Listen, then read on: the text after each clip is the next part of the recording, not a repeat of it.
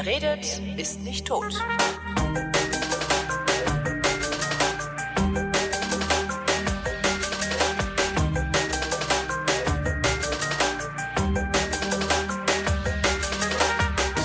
Ich rede mit Alexandra Tobor oder Tobor? Tobor?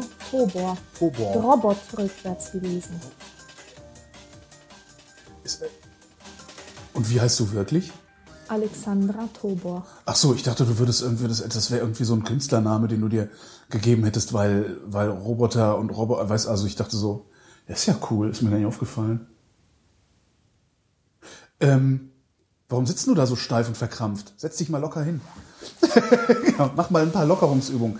Äh, dem einen oder der anderen auch bekannt unter äh, ihrem Twitter-Nickname Silent Tiffy. Und Tiffy hat ein Buch geschrieben und dieses Buch heißt Sitzen vier Polen im Auto. Was ja äh, ein bisschen wenig ist in meiner Wahrnehmung. Also es gibt, das, ich finde das ganz lustig. Vorne drauf auf dem Buch ist eben ein, ein Fiat 126 beziehungsweise 126p. 126p, äh, was ein, ein Hinweis darauf ist, dass das Auto, also das P heißt immer, der Wagen ist in Polen in Lizenz gebaut worden. Ne? Also äh, das fand ich besonders lustig, äh, weil mein erstes Auto, oder sagen wir das erste Auto, mit dem ich gefahren bin, das war natürlich der Zweitwagen der Familie, war ein Fiat 126, allerdings ein italienischer. Ähm, ja, die wurden, glaube ich, auch in Italien produziert, aber für Polen. Ach so. Ich dachte, der Pole hätte das, äh, der, der Pole hätte das selbst gebaut in Lizenz, siehst du? Ähm, also ich habe es mal geschafft, dass wir zu sechs da drin gefahren sind. Zu wie Wow. viel habt ihr drin gesessen? Zu viert. Zu viert. Also ähm, später hat man ja gesagt, das ist eigentlich ein Auto, wo ein Mann und seine Aktentasche reinpasst.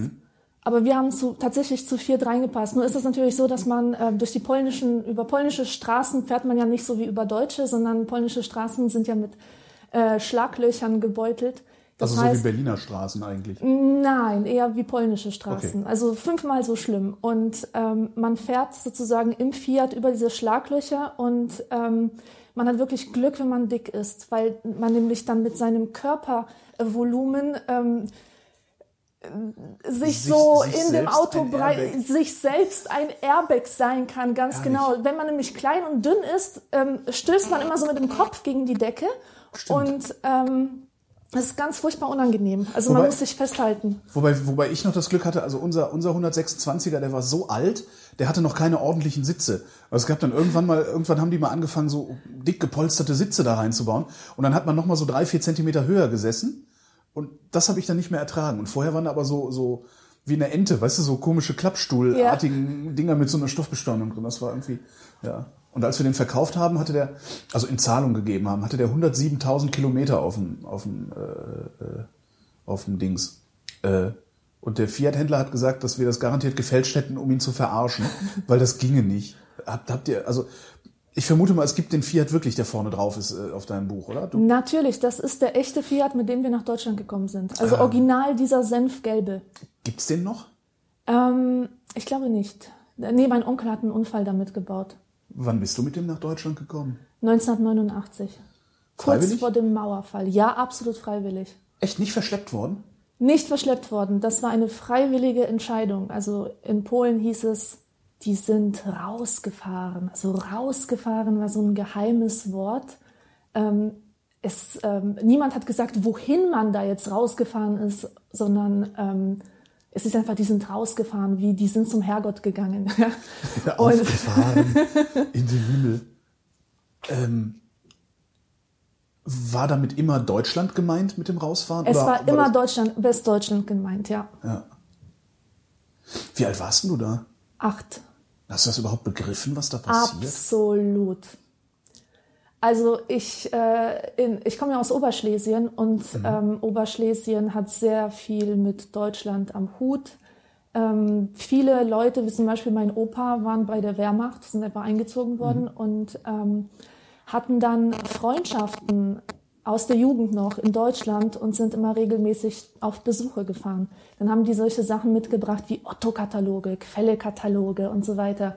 Und als ich das als kleines Mädchen entdeckt habe, da war ich glaube ich sechs oder sieben, war das für mich eine totale Offenbarung. Also da schien es wirklich eine Welt zu geben, die meiner Fantasie zu entspringen schien, da war so Spielzeug äh, aus Plastik, irgendwelche komischen Schminkköpfe und Den ganzen Scheiß, den heute keiner mehr haben will. Ne? der, ja, der ganze Schrott, ganz genau, das war für mich aber total geil, weil also das Spannendste, was ich kannte, war halt so ein rotierender Betonmischer. Da so reinzugucken, das war, das war schon sehr, eine sehr befriedigende Spielerfahrung.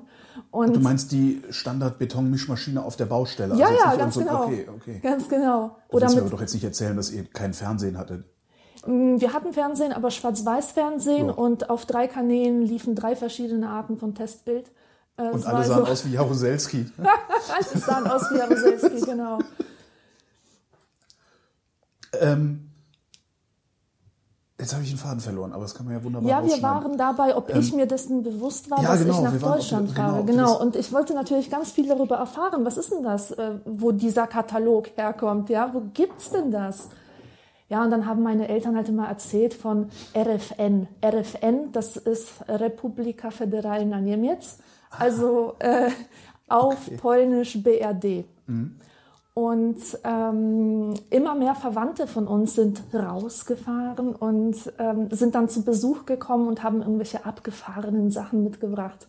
Ähm, Süßigkeiten, Kaugummis, ähm, komische Brillen mit kleinen Schlümpfen an den Rändern und so weiter. Und ich wusste, okay, es gibt dieses Land und die sind rausgefahren, die wohnen da jetzt.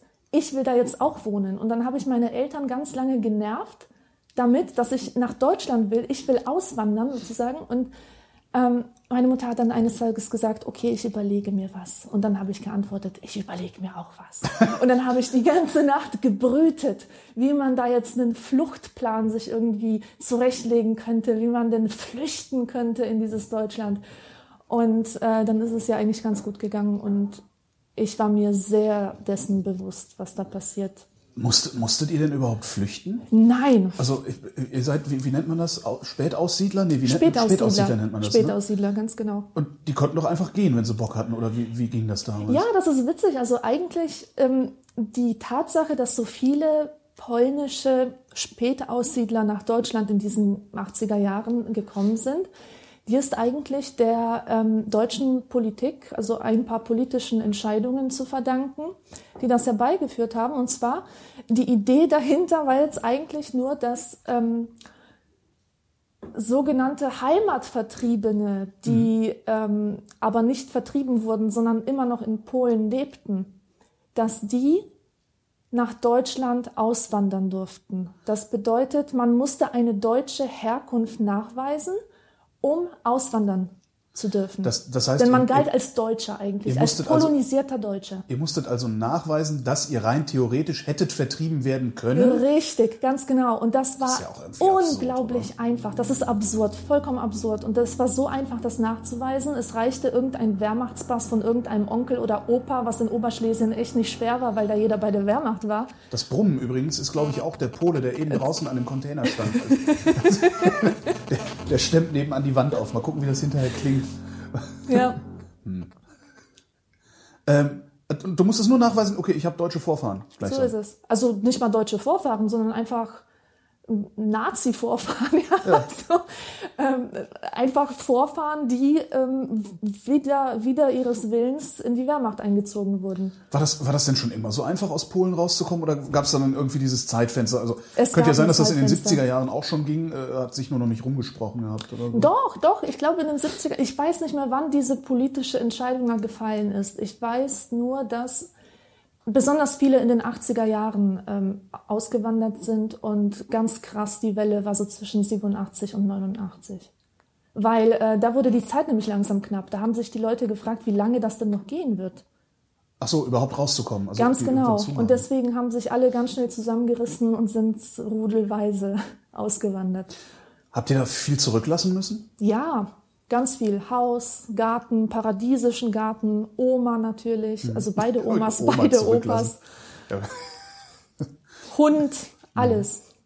Das, also du bist, ihr seid wirklich mit dem Nötigsten. Also dann, dann, Ganz da, genau. so hat es dann doch wieder Fluchtcharakter gehabt. Ja, Hättet ja, ihr das Haus nicht ja, verkaufen also, können oder so? Ähm, nee, nee, da wohnte ja noch die Oma drin. Die wohnt da so. bis heute drin. Okay.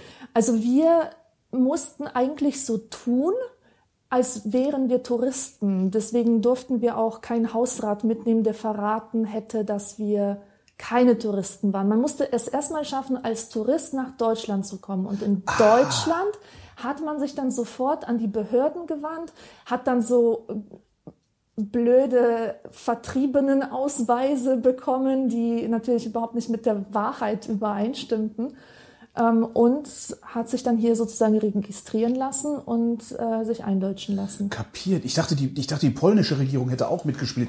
Also ich dachte, du hättest dann einen Ausreiseantrag stellen können und hättest dann rausgedurft. Nee, nee, nee. Aber wie schafft man es als Tourist, also als Pole, als Tourist nach Deutschland zu kommen? Ich meine, die ist ja jetzt nicht so, dass, dass, dass die Polen mhm. sonderlich beliebt gewesen wären. Äh, also die Polenwitze kommen ja auch nicht von ungefähr. Ja, also man musste sich ja Papiere besorgen. Das ist übrigens so ein weiteres geheimnisvolles Wort, Papiere. Keiner wusste, was das überhaupt ist, was damit gemeint ist. Also wir haben, ähm, wir brauchten eine Einladung von unserer Tante, die schon in Deutschland gelebt hat. Aha. Die hat dann ähm, halt geschrieben, hiermit lade ich meine Familie so und so ein. Und da bekam man eben die Ausreiseerlaubnis. Also man bekam Erlaubnis, Urlaub in Deutschland zu machen, weil man dort Familie hatte. Und Hast das war so eine Kettenreaktion. Also ja, jeder klar. war dann irgendwie. Ja, sicher. Dann konntest du ja, wenn du dann eingebürgert warst, konntest du ja die nächsten einladen. Genau. Ähm, hast du irgendwann mal rausgekriegt, ob, ob, die, ob die polnische Regierung, also saßen einfach nur Deppen, die es nicht gemerkt haben, was ihr da macht? Oder war denen das eher egal und sie waren froh? Oder haben sie sich bezahlen lassen? Weil eigentlich würde man ja denken, okay, ich meine, alleine der Umstand, dass sie höchstwahrscheinlich zweisprachig sind, die Leute, macht die ja schon wertvoll für ein Land. Also die mhm. lassen wir ja nicht, die lassen wir doch nicht raus. Mhm. Ja, ich weiß nicht, ob das so als Aderlass oder wie, wie nennt man das? Ähm, das war dann schon in der DDR ja, genau. dieses Aus. War das der Aderlass? Nee, das, doch. Das, ich weiß gar nicht mehr, wie Brain, nee, Brain Drain. Brain Drain. Ja, ja, ja genau. genau. Ähm, ich weiß es ehrlich gesagt nicht, wie das war. Also niemand hat uns irgendwie daran gehindert. Das war wohl so ein offenes Geheimnis. Jeder hat es gemacht. Habt ihr jetzt dadurch, dass dann, also dann, dann ist halt die, relativ schnell die Mauer gefallen und äh, im Grunde konntet ihr wieder zurück. Das heißt, genau. ihr, habt, ihr habt viel zurückgelassen, aber alles wiedergefunden, sozusagen. Oder war es dann auch tatsächlich weg? Also es ist ja bei vielen, also ich habe so im Freundeskreis habe ich so einige, die aus der DDR abgehauen mhm. sind.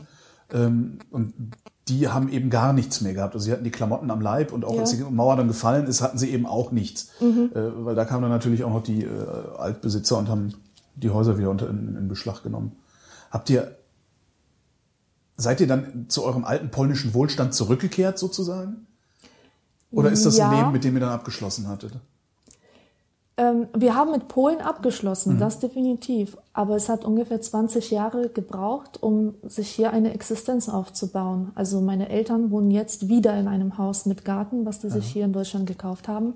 Aber bis dahin war es ein langer Weg von Sparen und Knausern. Wie seid ihr, wo, wo, wo seid ihr lang gefahren? Also wie, wie seid ihr rausgefahren?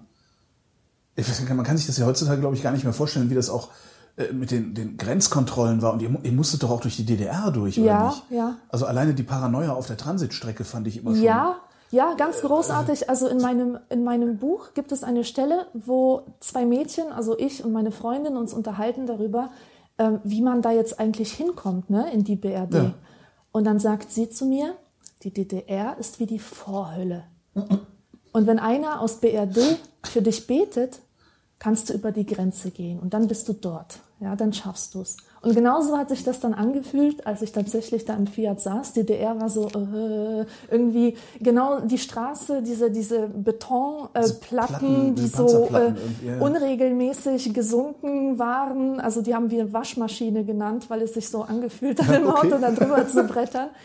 Ähm, also DDR war wirklich wie eine Art Vorhölle oder ähm, so, ein, so ein Zwischenland, so ganz komisch, wo man nicht wusste, ob man jetzt äh, irgendwie zurückgeschleust würde in die Heimat oder ob man es wirklich schaffen würde.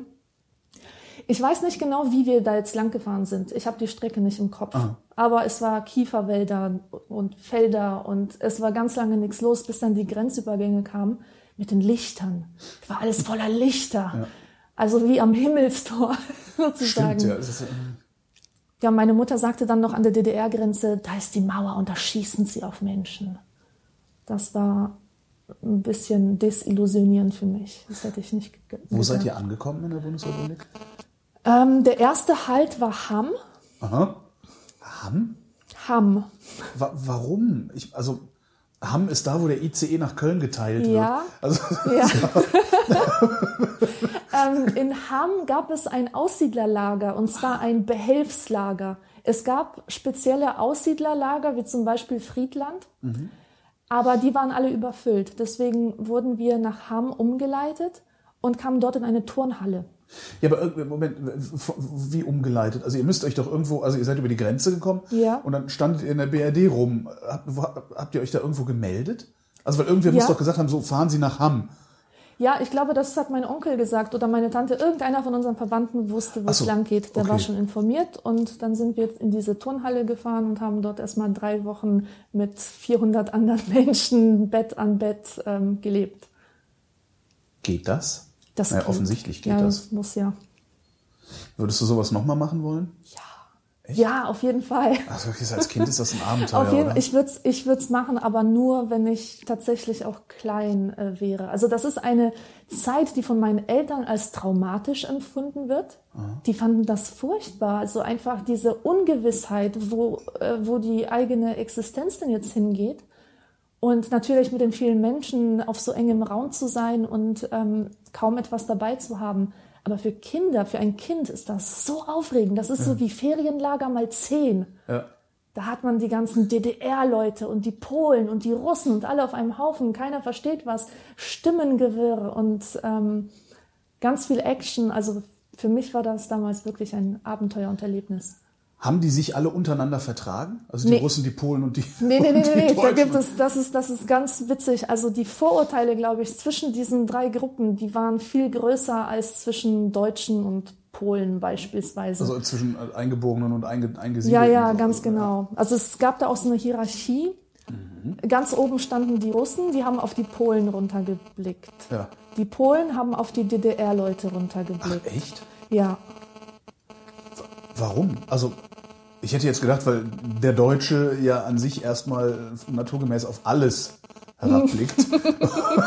hätte ich jetzt nicht, also wo- woher, woher, der, woher nimmt der Pole äh, das, das Selbstvertrauen, dann auf den Deutschen runterzublicken? Also der Deutsche ist ja der, ähm, der Ostdeutsche, ne, auf den man dann runterblickt. Ja. Man blickt deswegen auf den runter, weil man ihm vorwirft, keinen Widerstand gegen den Kommunismus geleistet zu haben.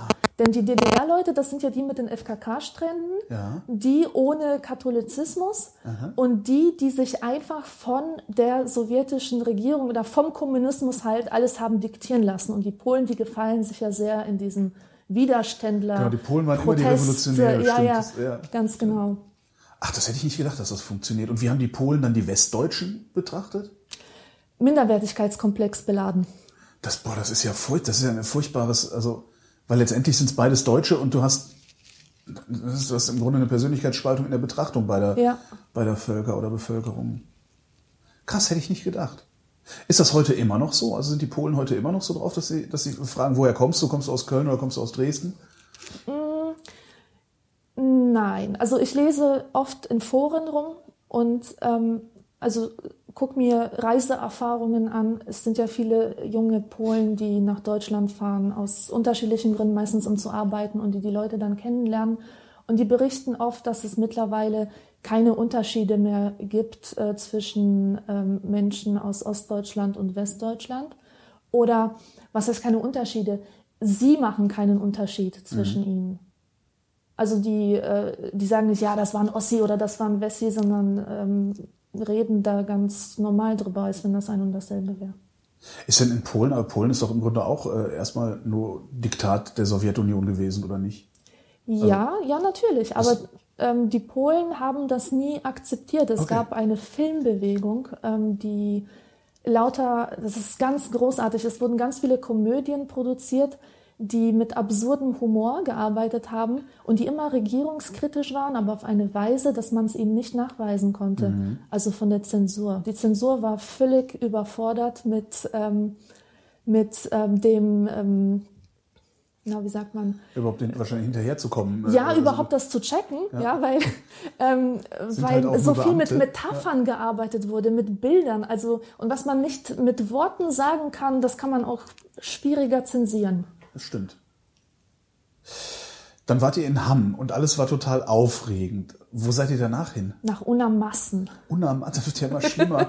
Ja, hier die Straße, die Straße, pass auf, die Straße, auf der wir wohnten, auf der Tüte. Auf der Tüte, Auf der Tüte, das ist eine Adresse, die vielen Spätaussiedlern gut bekannt ist. weil da ein halb heruntergekommenes großes Mehrfamilienobjekt steht, in das dann die Aussiedler erstmal eingepfercht wurden. Ja, also Untermassen hatte ja die Landesstelle für Aussiedler und Flüchtlinge. Das, das war, kann man sich wirklich so vorstellen, wie so eine kleine Siedlung aus Mehrfamilienhäusern, ähm, die dann aber meistens nur aus verfallenen Zimmern bestanden und in sowas sind wir dann reingekommen. In was für Verhältnissen habt ihr dann da gelebt? Furchtbar. Also ist ja jetzt nicht eine Vierzimmerwohnung für eine vierköpfige Familie, ne? das war eine Einzimmer hatten wir. Oh Gott. Die Wände waren schimmelig, die Betten waren durchgelegen, die waren so ähm, richtig schief. Das heißt, ähm, wir mussten ja mit zwei Leuten pro Bett schlafen. Und ähm, der Erwachsene, der wurde immer an die Wand gerollt, automatisch, der fiel sozusagen auf die Wand und das Kind, das kullerte dann so hinterher. Ja. Also das war ziemlich hart, ja. War das dann immer noch ein Abenteuer? Nee, das war überhaupt kein Abenteuer. Nach Hamm hat meine Mutter gesagt, jetzt kriegen wir eine Wohnung. Und ich habe mir natürlich in meinen naiven Träumen irgendein Quastenparadies äh, ausgedacht. Ja, dachte, boah, Wohnung In in, Deutschland. haben wir ja alle in Palästen gewohnt. Ja, ja, so Puppen, Puppenhäuser. Sowas habe ich mir vorgestellt. Und dann haben wir die Tür aufgeschlossen zu diesem unglaublich ekelhaften Zimmer, das spinatgrün gestrichen mit Popeln überdeckt war und mit, mit, mit Schimmel, der da an den Wänden hochkroch. Und äh, da bin ich erstmal in Tränen ausgebrochen und habe zu meinem Vater gesagt, warum sind wir nicht nach Amerika ausgewandert? Ja, gute Frage. Ähm, wie lange habt ihr es denn da ausgehalten? Habt ihr euch denn nicht beschwert? Ich meine, ein schimmliges Zimmer, das ist. Obwohl, da- du bist halt froh, dass du überhaupt erst ja, natürlich. bist. Es gab Leute, die mussten in solchen provisorischen Baracken leben, die dann so dazwischen aufgestellt Ja. wurden. Ähm, Wie lange wart ihr dann da? zwei Wochen nur, Ah, okay. zum Glück. Und dann? Und dann ging's nach Neuss. Und in Neuss, Das ist aber auch so, ich, Entschuldigung, ich muss so lachen, weil es ist so enttäuschend irgendwie. Du denkst, Ah ja, der goldene Westen. Und dann kommst du von, von Hamm über Unermassen nach Neuss. Das ist so, mh, schön, schön habt ihr es hier. ja, nee, doch, Neuss war schön. Neuss war echt toll. Immerhin am Fluss. Ja, römische Geschichte, Ja. so ein paar verstreutes Gemäuer, das war schon aufregend. Und da gab es ja auch Toys R Us und Aldi und was weiß ich noch, McDonalds. Das war schon nicht schlecht. Hast du Deutsch gesprochen eigentlich, als du hier ankamst? Ich konnte einen Satz, ich habe kein Geld. Das ist schon mal nicht schlecht. Aber mehr konnte ich nicht. Damit hast du ein bisschen Betteln durch die Cafés gezogen. Ne? nee, nee. Ähm, seid ihr in Neuss geblieben dann? Also irgendwo habt ihr euch ja dann wahrscheinlich auch mal niedergelassen. Ja, in Grevenbruch. Wird immer besser, ne? Ja, ich habe Verwandtschaft in Viersen. Das kennst du vielleicht. Das ist da in der Nähe. Ja. Ähm, warum Grevenbruch? Also warum nicht was Schillerndes? Ich meine, man fährt doch nach München oder Hamburg oder. Ja, also die Praxis sah damals so aus. In Unermassen hat man uns gefragt, wo wollen Sie denn hin? Das heißt, wir hätten eigentlich sagen können, ja, wir wollen nach München oder wir wollen nach Berlin. Aber man hat sich immer für eine Gegend entschieden, wo schon Verwandtschaft wohnte. Ja, klar. Und wir hatten einen Onkel in Dormagen und eine Tante in Hannover. Das heißt, Nordrhein-Westfalen war erstmal so, nee, Hannover ist ja gar nicht Nordrhein-Westfalen. Ja, aber quasi. Aber so da die Ecke, ne? Genau. Und ähm, Irgendwie Mitte, Mitte West. So. ja. Ja, und dann sind wir einfach nach Grevenbruch gekommen. Also wir haben da einfach eine Wohnung zugewiesen bekommen. Das heißt, wir hatten jetzt nicht so die große Auswahlmöglichkeit. Es war halt die Gegend, wo, ähm, wo wir schon Verwandtschaft hatten und dann sind wir einfach dort geblieben. Und da bist du auch aufgewachsen. Ja. Auf welche Weise hatten ihr für euren Lebensunterhalt gesorgt? Also, weil du sagtest, Arbeitslosengeld? ja gut, aber von Arbeitslosengeld äh, spart man sich nicht binnen 20 Jahren ein Haus zusammen. Also das Doch. heißt, Also, ich, nein, da muss man, da muss man Also meine diese Mutter Polen. kennen. Ja, diese Polen, in der Tat. Meine Mutter zum Beispiel hat sich ihren ganzen Hausrat über so Neukundenanwerbung ähm, so hier besorgt, ne? Zeitschriften. Äh, äh, Ja, ganz genau. Dann gibt es Polen, die haben Geschäfte gemacht mit Tupperware-Partys. ja. Ähm, es gab ja, ja, ja Staubsaugervertreter, ja irgendwelche nicht Amway-Leute. ja, aber das ist ja nicht nicht arbeiten. Also das ist ja doch. Also es ist ja nicht zu Hause sitzen, Arbeitslosengeld kassieren und davon Ja. so viel in den Sparschwein Ja, tun, dass ja. man hinterher ein Haus hat. Ähm, doch. Also meine Mutter war so eine, die wirklich Pfennig für Pfennig Ja. gespart hat. Ja. Ich wollte einen Teddybär, ich bekam einen Teppichprobenkatalog. So zum Kuscheln. Schön war ich. Ernsthaft? Das erzählst Nein, du so. das erzähle ich nur so. Okay. Oh. Aber, aber es ist, das Ja. ist alles gar nicht so weit von der Wahrheit entfernt, ja. Also es war schon heftiges Sparen. Ja. Da hat man eben darauf verzichtet, ins Kino zu gehen, in Ja, okay. Urlaub zu fahren nach Malle oder so. Ja. Das hat man einfach nicht gemacht. Es wurde alles gespart. Und natürlich äh, blieb mein Vater nicht lange arbeitslos. Das waren halt nur ein paar Jahre. Ja, okay, darauf wollte ich hinaus. Ich dachte, ihr hättet da jetzt irgendwie 20 Jahre arbeitslos Nein, nein, nein. Weil das hätte ich echt ein bisschen faszinierend gefunden. Was hat mein Vater dann gemacht? Ähm, mein Vater ist Elektroingenieur Mhm. und der hat dann als Techniker überall gearbeitet. Das ist wahrscheinlich auch die. So du Fernsehtechniker. als, als Ingenieur hast du dann auch wirklich noch Chancen, also auch wenn du irgendwie aus einem Nee. fremden Land kommst, oder? Nee? Nee, also mein Vater hatte es sehr schwierig, eine Arbeit zu finden, weil es entweder heißt, sie sind überqualifiziert für den Job, den wir da anzubieten hätten, oder aber sie sind genau richtig qualifiziert, aber können leider kein Deutsch. Hat er es noch gelernt irgendwann? Ja, ja. Wie lange hat denn er gebraucht? Also sprach er Deutsch in Polen schon? Also äh, konnte er Deutsch oder hat er tatsächlich nur die Papiere gehabt? Der hat nur die Papiere gehabt. Also das ist sehr schwierig. Alle Eltern meiner Eltern, Ja. also meine Großeltern, konnten ja Deutsch sprechen. Aber nach dem Krieg war, war es ja verboten. Ach, verboten. Ich dachte, das wäre nur äh, äh, ja, verpönt gewesen. Aber Nein, es war wirklich verboten. Also ich habe Geschichten gehört, da haben die Eltern irgendwie ihr Kind in die Vorratskammer gesperrt für ein paar Tage, damit es bloß nicht rausrennt und irgendwo halt äh, durch äh, deutsches Geplapper preisgibt, dass, es, äh, dass es eigentlich Deutsch ist. Also das wurde richtig verboten. Und deswegen, also Deutsch war ja auch für meine Großeltern nicht die Muttersprache, sondern Polnisch war die Muttersprache. Und die sind also ohne Deutsch aufgewachsen. Obwohl man natürlich sagen muss, dass wir alle Oberschlesisch gesprochen haben und das ist von Deutsch durchsetzt. Also Beispiele, man sagt Puppenstuba oder, oder Eisenbahner oder Faltenrock oder äh, Reisefieber. Also ganz viele, Eisenbahn, ganz viele. Germanismen, ja. Wo genau, wo genau kommst du her? Aus Miasteczko Śląskie, das heißt schlesisches Städtchen, also ein Ich würde Städtchen. mir das jetzt gerne in die Shownotes schreiben, aber ich glaube nicht, dass ich das kann. Das heißt einfach schlesisches Städtchen übersetzt. Ja. Und das liegt in der Nähe von Katowice, also Katowice könnte man Katowice noch ich kennen. noch. Du schreibst, also dein, dein Buch hat den Untertitel Teutonische Abenteuer. Mhm. Nicht von mir. Nicht von dir. Der ganze Titel ist nicht von mir. Der ganze nee. Titel ist nicht von dir? Nee, Wie, wie war denn der Titel, den du da drauf geschrieben hattest? keiner. Also ich hatte keinen Titel. Achso, du hast gesagt, Das hier ist- Lektor, mach mal. Mm, Ja, also ich bin ja in einer Agentur und ähm, meine Agentin hat versucht, mich dazu anzutreiben, dass ich bis zur Frankfurter Buchmesse vor zwei Jahren mir irgendwie einen Arbeitstitel wenigstens einfallen lasse. Aber es ging nicht. Alles, was mir einfiel, war irgendwie ja, für mich halt ganz gut, aber es hat als Titel nicht funktioniert. Ja, weil Titel müssen funktionieren, Funktionieren, klar. heutzutage. Und Kannst ja nicht irgend so ein Ding einfach vrinden. genau, genau. Was soll denn das? Ja. Und ähm, dann kam die Agentur mit diesem Vorschlag an. Und die haben gesagt, ja, es ist halt ein bisschen platt, ne, aber ähm, als Titel funktioniert es und Es es wird halt, positiv hera herausstechen. Ja, das ich ist- fand's furchtbar. Ich habe die ganze Zeit irgendwie gedacht, dass ich mir im Schaffensprozess irgendwie einen besseren Titel einfallen lassen könnte. Und dann kam noch der Verlag mit diesem teutonische Abenteuer. Ich war dagegen. Ich war so dagegen, aber ich habe mich nicht durchsetzen können. Das heißt, du hast überhaupt keine Abenteuer erlebt, die du als Basis für deinen Roman hättest nehmen können. Ja, doch, Inwieweit ich ist der überhaupt autobiografisch? Ähm, das ist eine schwierige Sache. Viele Dinge, die dort drinstehen, sind wahr, sind tatsächlich so passiert.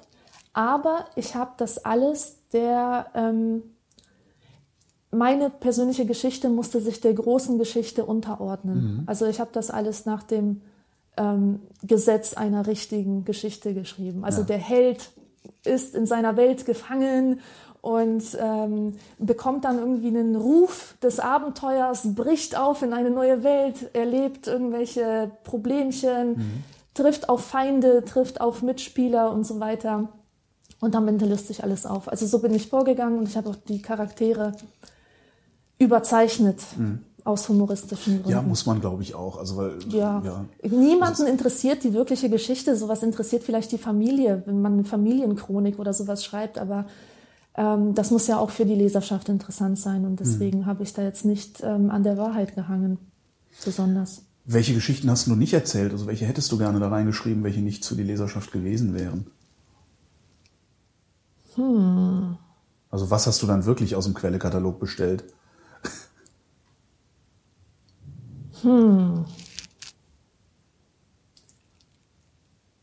Weiß ich nicht. Bin gerade überfordert mit dieser Oh. Frage. Mist. Dachte ich gerade, ah, das ist eine coole Frage. Da kann ich Ja, ist eine erzählen. coole Frage. Ist echt eine coole Frage. Zu cool. Damn! Zu coole Fragen gestellt.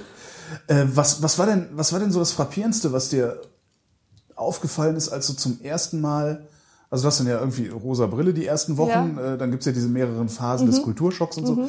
Also als du zum ersten Mal ernsthaft wahrgenommen hast, dass du in der Bundesrepublik bist, was, was war so das Auffälligste?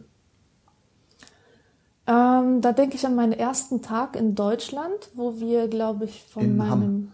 ja, da wurden wir von meinem Onkel herumgeführt und äh, er hat mich dann mitgenommen in einen Supermarkt. Das war mein erster Supermarkt. Das war ein unglaubliches Erlebnis. Erstmal war da eine Tür, die sich von selbst öffnete. Das finde ich, das find Also ich ja heute so- noch teilweise krass. Sesam, öffne dich, ja. Und man konnte einfach reinlatschen und war dann plötzlich in diesem, ich weiß nicht, was es war, die Halle des Bergkönigs. Also es war Wahnsinn, alles voll mit Schätzen und tausend Joghurtsorten. Das ist so eine Erinnerung, die habe ich, die ist ganz intensiv bei mir gespeichert.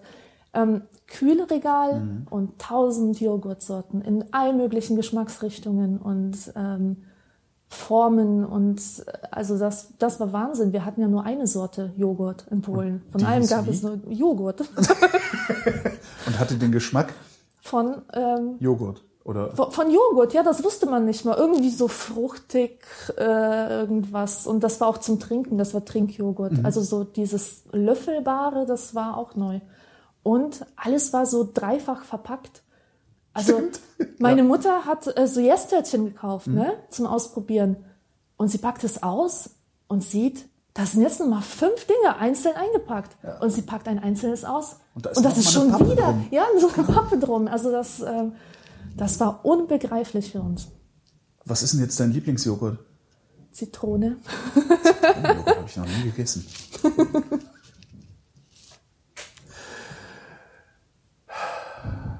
ähm, würdest du nochmal nach Deutschland auswandern? Oder würdest du in ein anderes Land auswandern? Ich fühle mich wohl in Deutschland. Und ich würde, glaube ich, meine Vernunft sagt, wander nach Deutschland aus. Ja, natürlich. Mein Oder, oder in die Herz- Schweiz. Nee. mein Herz sagt nach Amerika natürlich. Also das ist auch so ein, ähm, der polnische Traum. Ich wollte gerade sagen, das, ne? ja. Der polnische Traum ist ja allgemein gesagt, einfach das Land zu verlassen. Seine ja, wirklich. Also, Man kann es sich auch so einfach machen. Der Deutsche will ja eher so Weltherrschaft. ja, So, der Pole will einfach nur raus. einfach nur raus.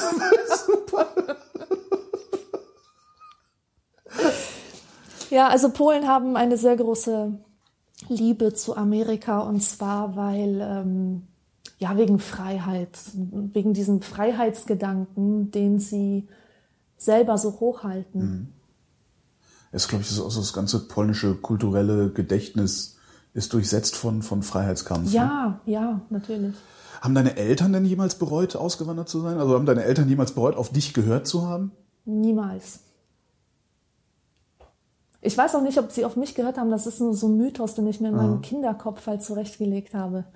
Ähm, sie haben bestimmt nicht auf mich gehört, sondern haben eigene Überlegungen angestellt. Es war ja so, dass wir ähm, zu dieser Zeit eine unglaublich krasse Inflation hatten. Das heißt, man ging, man ging in den Laden und die Butter hat äh, das Zehnfache gekostet vom Vortag. Und der Wert des Geldes, der ging einfach weg. Und ähm, meine Mutter hat Depressionen bekommen, jedes Mal, wenn sie vom Einkaufen zurückkam, weil sie dann gesehen hat, von meinem Monatsgehalt kann ich meine Familie ein paar Tage lang ernähren. Mhm. Und für zwei Monatsgehälter kann ich meinem Sohn Pulloverchen kaufen. Und das ging einfach alles nicht mehr. Und äh, Oberschlesien war sowieso total verseucht wegen der ganzen Chemie und den Fabriken und so weiter. Und oh, jetzt, jetzt kann ich die Frage beantworten. Welche war das nochmal? Die ich nicht, das war die Frage. Die Geschichte, die du nicht erzählt Die hast. Geschichte, die ich nicht erzählt habe. Ja. Im Auto saßen nämlich nicht vier Polen, sondern fünf. Ich habe nämlich einen geistig behinderten Bruder noch. Ja. Der ist mitgekommen und der war einer der Hauptgründe dafür, warum wir nach Deutschland ausgewandert Ja. waren. Denn die Behindertenbetreuung in Polen, die war fast nicht existent. Es war eher so, dass ähm, Eltern, die ein behindertes Kind hatten, sich dafür geschämt haben. Das kam dann in den Keller sozusagen, bildlich gesprochen, und wurde versteckt. Und ähm, das wollte meine Mutter nicht. Die wollte auch nicht, dass ihr Kind in so einer behinderten, behindertenfeindlichen Gesellschaft oder unaufgeklärten Gesellschaft ja. aufwächst. Und ähm, deswegen, das war halt auch mitunter ein Grund, warum wir ausgewandert sind, wegen meinem behinderten Bruder. Und warum ich den jetzt nicht ins Buch genommen habe, ist einfach, weil das ein schwieriges Thema ist. Das ist wieder ein Thema für sich. Also man kann über das Leben mit einem Behinderten auch nicht einfach mal so locker in so einem Unterhaltungsbuch was erzählen. Warum eigentlich nicht? Also wäre es nicht viel klüger, ein unterhaltsames Buch über das Leben mit Behinderten zu schreiben, als ein, ich sag mal, aufklärerisch ernsthaftes? Also, weil das ist ja auch, ich, ich kann mir vorstellen, dass das auch oft lustig ist. Also, es ist so, es gibt einen Comedian, der stottert.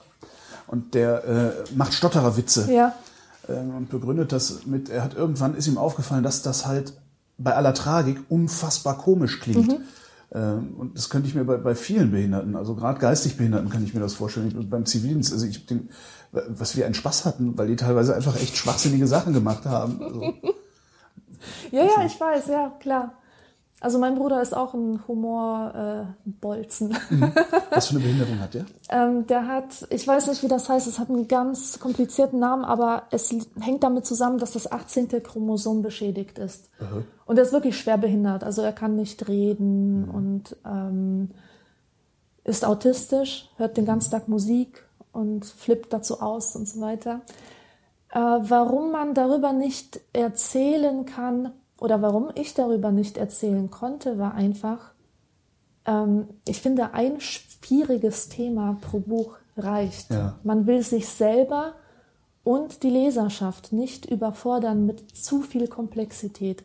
Und ich glaube, eine Migration ist schon so komplex mit allen Problemen, die da mit dabei hängen, dass man nicht auch noch äh, die Geschichte eines behinderten Bruders mit berücksichtigen kann. Das Stimmt. kann man natürlich machen, aber das wäre dann ein Projekt für sich. Ja. Was, was, was macht eigentlich die Migration so komplex? Weil es ist ja, also die einzige Migration, die ich jemals vorgenommen habe, ist, äh, meine Heimatstadt Köln zu verlassen, Mhm. nach Berlin zu ziehen. Ähm, und das fand ich jetzt eigentlich relativ harmlos. Also außer der Sprache. Ja. Also es gibt ja wahrscheinlich noch viel mehr Probleme als die, als die Sprache, Ja. oder? Also wahrscheinlich kommt man ja mit Polnisch sogar irgendwie noch durch. Ja. Also man Was muss, ist dann, ja. man muss sich einfach mal klar machen, dass so ein Kulturwechsel wirklich in die kleinsten Elemente des Lebens eingreift oder diese betrifft. Es ist ja nicht nur so, dass man in ein Land kommt und da reden die Leute eine andere Sprache oder haben andere Kleidung. Das geht in die kleinsten Details. Ähm, die, die Wasserhähne könnten anders sein und ähm, die Art, wie man mit seinem Körper umgeht. Die Art, zum Beispiel in Polen hält man die Gabel anders als in Deutschland. Oder die Leute haben, Zeig, haben wir eine Gabel? ähm, hier? ich, Keine Gabel hier, wir haben oder? einen Lolli, ich kann den Lolli, nee, hier, Gabel. hier ist eine Gabel. Mensch, was es hier alles gibt. Also die Polen essen so, die tun hier den kleinen Zeigefinger Ja. auf die äh, Gabel, wie heißt das, ähm, Ja, auf, den, auf da, wo hinten drauf. wo hinten drauf halt, unter die Gabel und äh, so von unten. Ja. Und die Deutschen eher so, Stimmt. andersherum. Ja. Ja. Ähm, also da wird man schon mal irgendwie komisch angeguckt. Äh, Und da werden, ähm, da wird der Mangel von Manieren irgendwie bemerkt, den man aber selber gar nicht wahrnimmt, denn man ist ja so, Weil wie man man. hat ja Manieren. Ja, ja, eben, ganz genau. Dann, ähm, wie gesagt, solche Sachen wie Körperhaltung oder Kleidungsgewohnheiten. man versteht ganz lange nicht, warum man eigentlich anders ist oder warum man so als anders wahrgenommen wird. Und dann irgendwann nach vielen Jahren merkt man, da hängt so viel mit zusammen. Das betrifft den ganzen Körper, den ganzen Geist.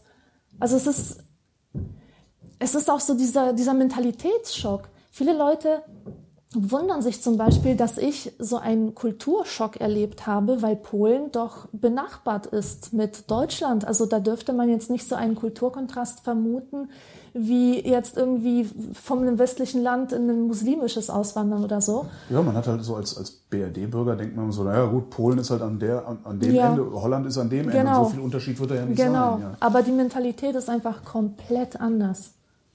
Wie ist die polnische Komplett. Mhm. Mentalität denn im Vergleich zur deutschen? Also katholisch halt, ne? Wobei sind wir Kölner auch. Äh, Ein Fun Fact über den Katholizismus in Polen. Mhm. So gläubig sind die Polen gar nicht, wie sie immer tun. Wir Kölner auch nicht.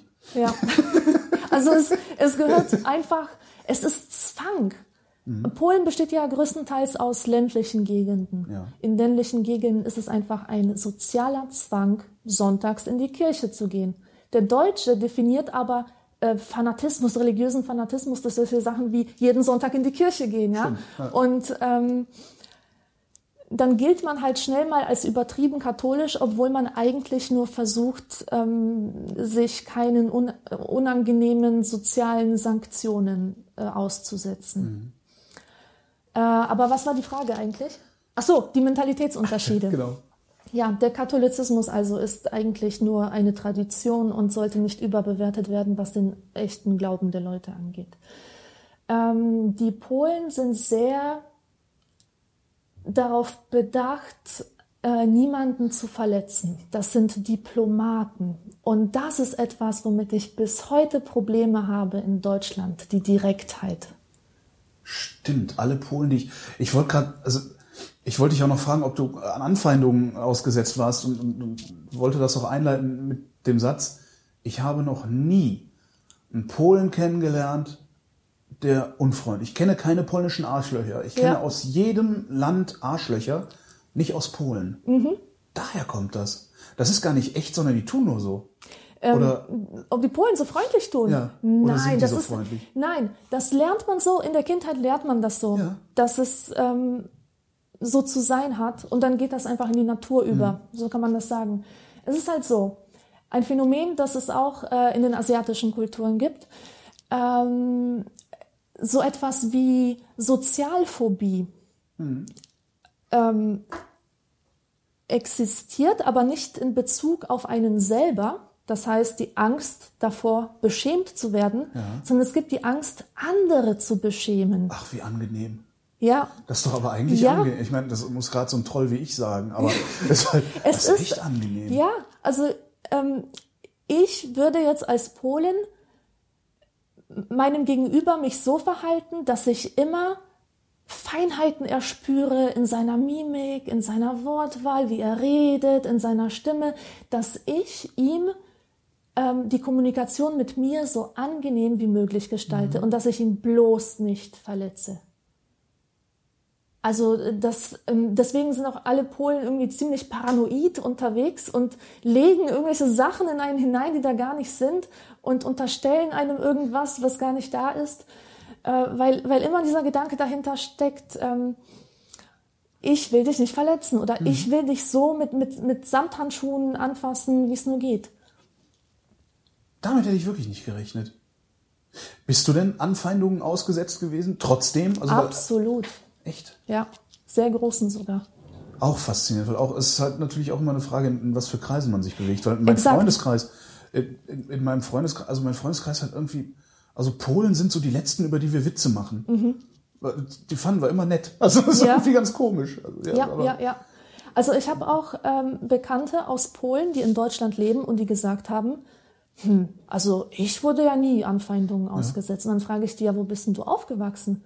Und dann sagen sie Essen oder äh, Berlin oder so. Aber Grevenbruch, wir sind da angekommen und waren irgendwie die äh, ersten Ausländer, die diese Menschen dort erblickt hatten. Da gab es nicht mal eine Dönerbude in dem Kaff, wo wir lebten. In Kapellen erft. Erft. Erft, Interessant, ja. das ist der Fluss, der da durchfließt. Ja, ja, genau. Ich komme, also ich bin zur Schule gegangen in einem Ort namens Erftstadt. Mhm. Da gab es auch keine Döner, da gab es eine Gyrosbude, gab es dann irgendwann mal. Ja. Das war so das Exotischste. Und der China-Mann. Stimmt. Was haben die denn mit dir gemacht? Also die, also sind, waren, waren das offene Anfänge? Also meine Mutter ist äh, witzigerweise gebürtig aus Stettin Ja. Und äh, aber schon natürlich in den 50er Jahren äh, in die BRD gegangen. Mhm. Szczecin heißt das. Ich weiß, aber ich kann es nicht aussprechen. Wie, wie heißt, komm einmal, wie heißt dieser Satz, an dem Polen erkennen, dass man wirklich ein Pole ist? Brzmi w Trzcinie, w Szczebrzeszynie. Dankeschön. Meine Freundin Tine muss das auch immer sagen. glaub ich. äh, was heißt das eigentlich? Das heißt, ein? Käfer brummt im Gras. In einer bestimmten Art von Gras. In einer bestimmten Art von. Schilf oder so. Ah, Schilf. Ein Käfer brummt im Schilf. Sehr schön. Ähm, und meine Mutter erzählt immer so eine Geschichte, die ist halt in Köln angekommen äh, und dann meldet man sich halt auch damals beim Arbeitsamt. Ähm, gesagt, guten Tag, ich suche Arbeit. Und das Erste, was sie gefragt wird, ist, warum gehen Sie dann nicht dahin zurück, wo Sie herkommen? Von einer Behörde. Ja. Also was dann schon mal, ich glaube, hier noch eine ganz andere Qualität hat, Ja. wenn, die, wenn die, die Staatsmacht Ja. sagt, du bist hier nicht willkommen. Ja. Ist hier sowas auch passiert? Oder hat wenigstens der Staat so getan, als hätte er dich gern? Also das, das Kind hat ja keine Ahnung, was der Staat so macht, aber ich kann nur von persönlichen Kontakten berichten. In der Grundschule war es besonders übel, also da hat man mich wegen meiner Herkunft äh, ausgelacht. Man hat zum Beispiel gesagt, dass ich äh, behindert spreche, ja, weil ich halt das R so gerollt habe. Heute würden sie wahrscheinlich sagen, du sprichst schwul. Ja, ja, genau, genau. Also Heute Sprache ist behindert. Also, nee. Und dann immer Sticheleien wegen Kleidung und wegen vermeintlich, was wir so essen. Also irgendwann waren wir in der Jugendherberge, ja. Und da gab es so eine schreckliche Pampe. Und dann sagt so eine Mitschülerin zu mir, na, du bist das aus Polen ja gewohnt. Also so solche Sachen, so äh, kleine, aber sehr schmerzhafte ähm, Erinnerungen daran, dass man nicht zu denen gehört. Auf was für eine Schule bist du gegangen? Im Gymnasium. Ganz normal dann. Ja. Was sind so die Fehler, die man machen kann, wenn man in ein fremdes Land übersiedelt oder aus einwandert, wenn man in ein Land einwandert, so rum heißt? Hast du da, hast du schon mal überlegt, so eine Handreichung zu schreiben? So Best nach, Practices? Genau, wenn, du- genau, Best Ja. Practice, wenn du nach Deutschland kommst, pass bloß auf. Ja.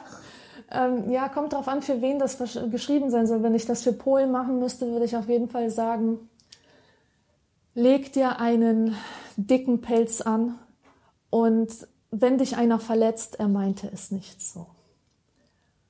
Das ist, ich glaube, ich habe an nichts so sehr gelitten wie an der Ehrlichkeit der Deutschen, weil ich sie einfach nicht schätzen konnte oder nicht als das gesehen habe, was sie ist. Nämlich einfach Ehrlichkeit, Wertschätzung der Wahrheit sozusagen. Ähm,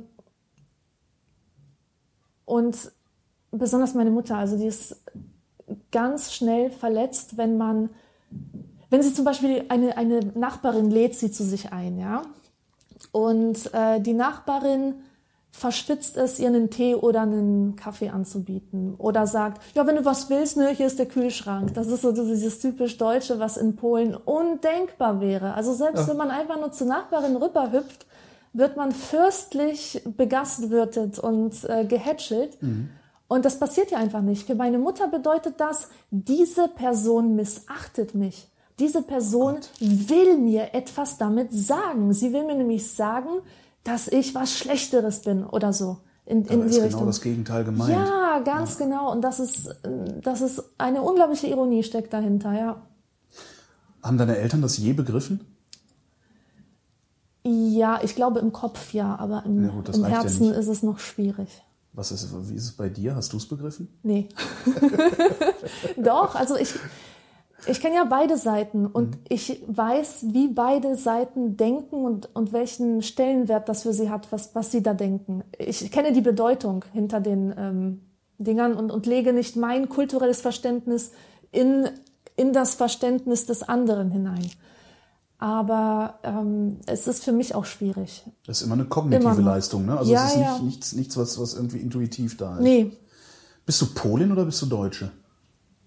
Deutsche, Und in Polen? Polen. Funktioniert das?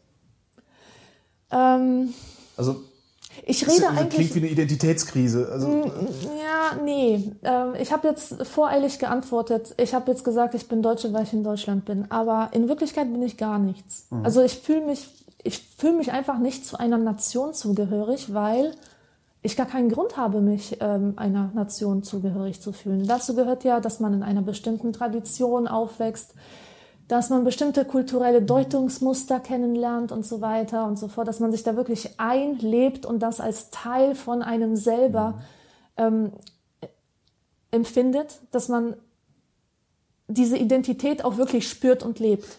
Und mir wurde das verwehrt, was eigentlich ganz gut ist. Also ich empfinde das als Vorteil. Äh, Ich bin, ich sitze nicht zwischen den Stühlen, sondern auf einem dritten Stuhl. ja, das ist eigentlich sehr modern. Eigentlich. Dir muss halt erstmal jemand erklären, warum du für Deutschland jubeln solltest. Ja, ja, das ist, genau. Das, äh, die, die Erklärung Ja. fällt halt relativ schwer. Für wen jubelst du denn jetzt? Für niemanden. Für niemanden. Ich bin kein Fußballfan, mir geht das total am Arsch vorbei. Sehr praktisch. Sehr, sehr praktisch. Ähm, die, die, die Heldin deines Buches.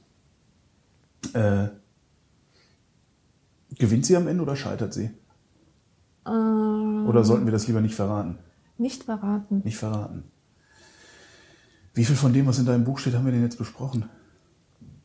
Eigentlich relativ viel. Also die ganzen Stationen, wir haben über Hamm geredet, über Ja. Untermassen, Neuss, Grevenbruch. also das, das sind eigentlich auch die einzigen Stationen, die äh, da drin sind. Also dieses Buch hat einen Rahmen, einen zeitlichen Rahmen von fünf Jahren. Zwischen 89 und ähm, 94, danke. Stimmt das? Ja. Was, aber was ist denn dann nach 1994 passiert? Oder ist das das nächste Buch? Das ist das nächste Buch. Tatsächlich. Wann hast du dir in den Kopf gesetzt, Schriftstellerin zu werden? Mit vier. Ja, äh, natürlich. Ich wollte mit vier auch Astronaut werden wahrscheinlich, aber ich meine das jetzt. Nee, das ist ernsthaft. wirklich, wirklich so. Also mit vier Jahren habe ich mir selber Lesen beigebracht, mit einer Kinderbibel. Und ähm, meine Eltern oder meine Mutter besser hatte so eine Methode, ähm, mich zum Lesen zu animieren. Sie hat gesagt, wenn du eine Seite pro Tag aus deiner Kinderbibel liest oder aus Winnie Pooh, dann kriegst du so ein kleines Büchlein von mir geschenkt. Jeden Abend habe ich also ein Büchlein bekommen. Und dann, ich war immer noch vier, hat mein Vater mir mal so einen Schreibblock mitgebracht mit, mit Linien und so. Und da wusste ich, Schreiben ist mein Ding. Da habe ich, glaube ich, meine ersten Buchstaben geschrieben und war sofort ähm, begeistert. Also ich wollte auch solche Sachen wie Winnie Pooh schreiben. Das war einfach das, was, äh, was mir so am natürlichsten erschien für die Person, die ich war. Und was ist dann aus dir geworden? Also Nix. nix. Ich hab, also ich habe ich hab ja Soziologie und Kunstgeschichte studiert in Marburg. Immerhin, schöne Stadt. Ja, kurz vor dem Diplom habe ich abgebrochen, um ähm, Schriftstellerin zu werden. Was ja jetzt eigentlich, also scheint ja funktioniert zu haben. Ja, Leben kannst du davon nicht, ne? weiß ich noch nicht. Also wahrscheinlich nicht, aber ich habe jetzt keine Bestrebungen, reich zu werden, Warum nicht? Weil ich glücklich bin. Alexandra Tabor, vielen Dank. Tobor. Tobor, Tabor, wie komme ich auf. Tabor? Robert. Robert rückwärts, wie komme ich auf Tabor? Äh, Tabor Klang so bezeichnet so ein dieses runde jetzt. Ding von den Zigeunern. Und Tabor ist ein heiliger Berg in Jerusalem. Und deswegen es, klingt es wahrscheinlich vertrauter als natürlich sein. Tobor. Besser als Tuborg. Viele Besser haben als mich auch. Tuborg genannt. Magst du Bier? Nein. Du bist ja gar keine richtige Polin. Nee, Wurst mag ich auch nicht. Graupenwurst, Kuttelsuppe. Graupenwurst Das- gibt's ja. in Polen? Ja, Kutteln sind äh, hier äh, Euter, ne? Pansen. Nee, achso, Pansen. Kann man Pansen überhaupt essen als Mensch? Ich dachte, das wäre für einen Hund. ähm, kann man essen. Du hast schon mal Pansen gegessen? Ja. Wie schmeckten? Wie schmeckten das? Ähm, wenn man das kennt, ja, also wenn man nie in die Situation kam, sagen zu müssen, "Hä, Pansen, ja, dann, dann schmeckt das. Aber ähm, also früher hat man ja auch so, das war so ein Schimpfwort ne, unter Jugendlichen, ey du Pansen. Stimmt, Pansen war mal ein Schimpfwort. Stimmt. Also wenn Pansen schon so negativ konnotiert ist, ja, Ja. da fasst man so eine Suppe natürlich nicht an. Aber wenn man in Polen aufwächst, wo das einfach jede Woche irgendwie auf den Teller kommt, dann ist das was ganz Normales und schmeckt ganz okay. Wie bereitet man das zu? Keine was, Ahnung. Was Also- hat, was hat das für so eine Konsistenz? Also ist das irgendwie Ja, so, schon so äh, kuttelig. kuttelig? Also Knorr, wie weicher Knorpel. Äh, nein, Nicht? nein. Ich habe auch noch nie Kutteln gegessen. Ich, kann- ich habe Mhm. also ich, ich hab echt wenig Probleme mit Essen, aber Kutteln, das klingt auch irgendwie, ja, kuttelig. Wie, wie ist denn das? Also Kalbsbries habe ich mal gegessen, aber das ist ja eher so schleimig. Ja, Also das, ist, das ist so bräunlich, so, so mit Zeug, was drin rumschwimmt halt. Kann ich schlecht beschreiben. Also, Aber in einem polnischen Restaurant würde ich das bekommen wahrscheinlich. ja, Ja, davon gibt's hier ja genug. Jetzt aber. Alexandra Tobor, vielen Dank. Und ich bin Holger Klein und danke für die Aufmerksamkeit.